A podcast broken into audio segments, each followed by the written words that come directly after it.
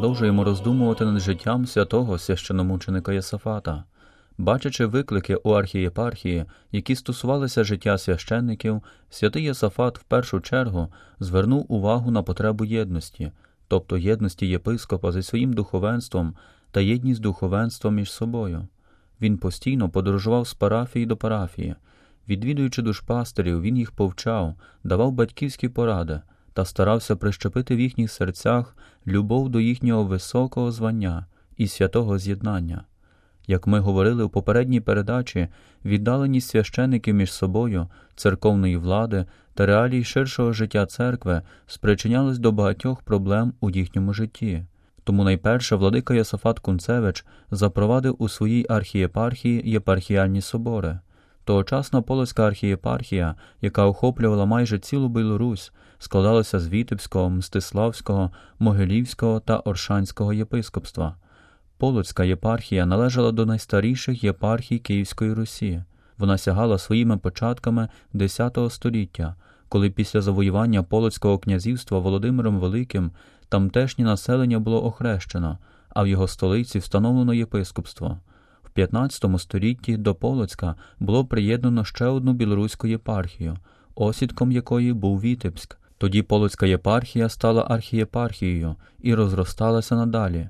Тому для покращення адміністрування владика Ясафат поділив велику архієпархію на три традиційні провінції Полоцьку, Вітебську і Мстиславську. Отож кожного року у Полоцьку, Вітебську та Мстиславі, цих давніх єпископських осідках, святий Єсафат скликав єпархіальні собори, у яких особисто брав участь. Ось що ми читаємо про його приписи щодо єпархіальних синодів. В часі синодів священники повинні явитися до нас і викласти всі свої труднощі та старатися зрозуміти, що треба їм знати в духовних справах. Усі священники, які мають із кимось якісь непорозуміння, без жодного позову і на виклик кожного, мають відповідати на синоді, а також перед нами, архієпископом, коли особисто відвідуємо церкви нашої єпархії чи перед нашими візитаторами, яких ми висилаємо. А миряни, якщо мають щось проти священників, нехай позивають їх перед синодом. Священник священникові відповість перед синодом, без жодного позову. Таким чином, беручи участь у єпархіальних синодах, владика Ясафат Кунцевич навчав духовенства того, що стосується душпастерських та богословських справ, напоумлював їх, проводив церковні суди та вислуховував скарги, а також потреби свого клиру. У такий спосіб він об'єднав та наблизив духовенство між собою, оновивши їхню єдність зі своїм пастирем, запровадивши спільне цілісне бачення, оновлення і напрямку для розвитку Полоцької архієпархії. Єпархіальні синоди були добрим засобом об'єднати духом і тілом духовенство та зробити його великою церковною і душпастерською силою. Вони давали духовенству свідомість спільності та відповідальності за цілісність церкви. Іншим схожим засобом реформи духовенства були деканальні соборчики та й на загал деканальна інституція, яку молодий владика старався одразу оживити, даючи влучні розпорядки та приписи. Декани були незмінними учасниками єпархіальних синодів. До них належав нагляд за виконуванням і зберіганням приписів з боку духовенства. Вони мали обов'язок розповідати владиці Єсафату про провини свого духовенства, і то під карою за непослух. Декани чи візитатори єпископа мали візитувати парафії і парохів раз у рік, і то перед синодом, щоб на синоді могли здати звіт про кожного священника, його поведінку та лад у їхніх церквах. Деканам приписував Йосафат щотижневу сповідь задля власного духовного поступу і заради прикладу для інших, підпорядкованих їм священників. Таким чином, ми можемо побачити, що святий священомученик Йосафат дає нам актуальний приклад колегіального чи синодального управління церквою. Це відбувається тоді, коли ми вчимося слухати одні одних, зустрічатися, провадити діалог, щоб добре проаналізувати ситуацію, побачити труднощі та налагодити згуртованість задля спільного блага.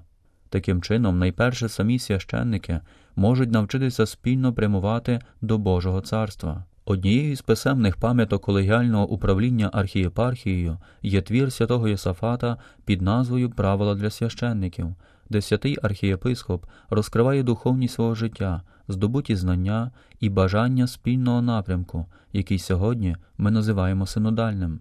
Ці правила для священників є уособленням морального, духовного та церковного оновлення духовенства.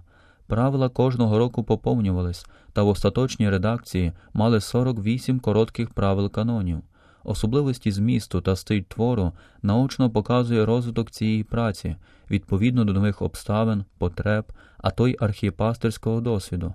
Наприкінці твору було додано дев'ять так званих конституцій, якими визначено кари за проступки проти приписів правил. Кожен священник мав обов'язок переписати собі ці правила та кожні два тижні перечитувати їх. У правилах святий Єсафат опирається на конкретні церковні канони вселенських чи помісних соборів. Зокрема, йдеться про ті, які стосувалися богослужінь та поведінки священника. Теми, зібрані у правилах, відносяться до священників, а через них і до віруючого народу та подекуди стосуються цивільної влади.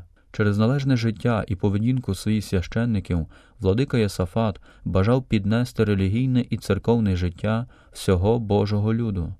У даному творі, який він написав у перший рік свого єпископства, ми знаходимо норми, які посприяли упорядкуванню душпастерського, духовного та дисциплінарного життя тогочасних священників. Як ми читаємо на початку, священники зобов'язані прикладом свого життя навчати людей побожності, бо добре життя священника є успішною проповіддю для простих людей. Далі ми, зокрема, знаходимо норми щодо необхідності для священника щоденної молитви церковного правила та обов'язок жертовно служити своїм вірним. Нехай священники навчають вірних, що на ласку Божу треба заслужити святістю життя, частою молитвою, святою сповіддю і святим причастям, щоби, відійшовши з цього життя, вони могли успадкувати життя вічне, для якого, за ласкою Божою, ми всі сотворені, писав святий священомученик Єсафат. У взаєминах з парафіянами він навчав своїх священників. Беручи участь в гостинах у людей, навіть найпростіших, нехай священники звертають увагу на поміркованість і пристойність, остерігаючись неповажних жартів, нехай говорять про духовні речі.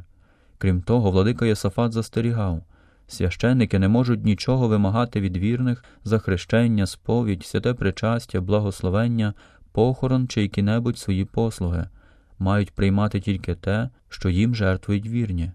Коли б, однак, хтось не мав нічого, що міг би пожертвувати, священник без жодного слова повинен радо виконувати відповідну послугу, наголошував святий священомученик Йосафат, який сам часто при уділенні святих тайн давав вірним гостинці.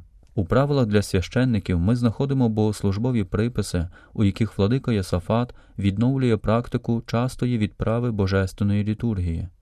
Не треба брати до уваги присутність чи відсутність людей, бо чи вони є, чи їх нема, святу службу Божу треба відправляти, то буде провина людей, які не прийшли, але священник свій обов'язок має виконати, закликав священомученик Єсафат.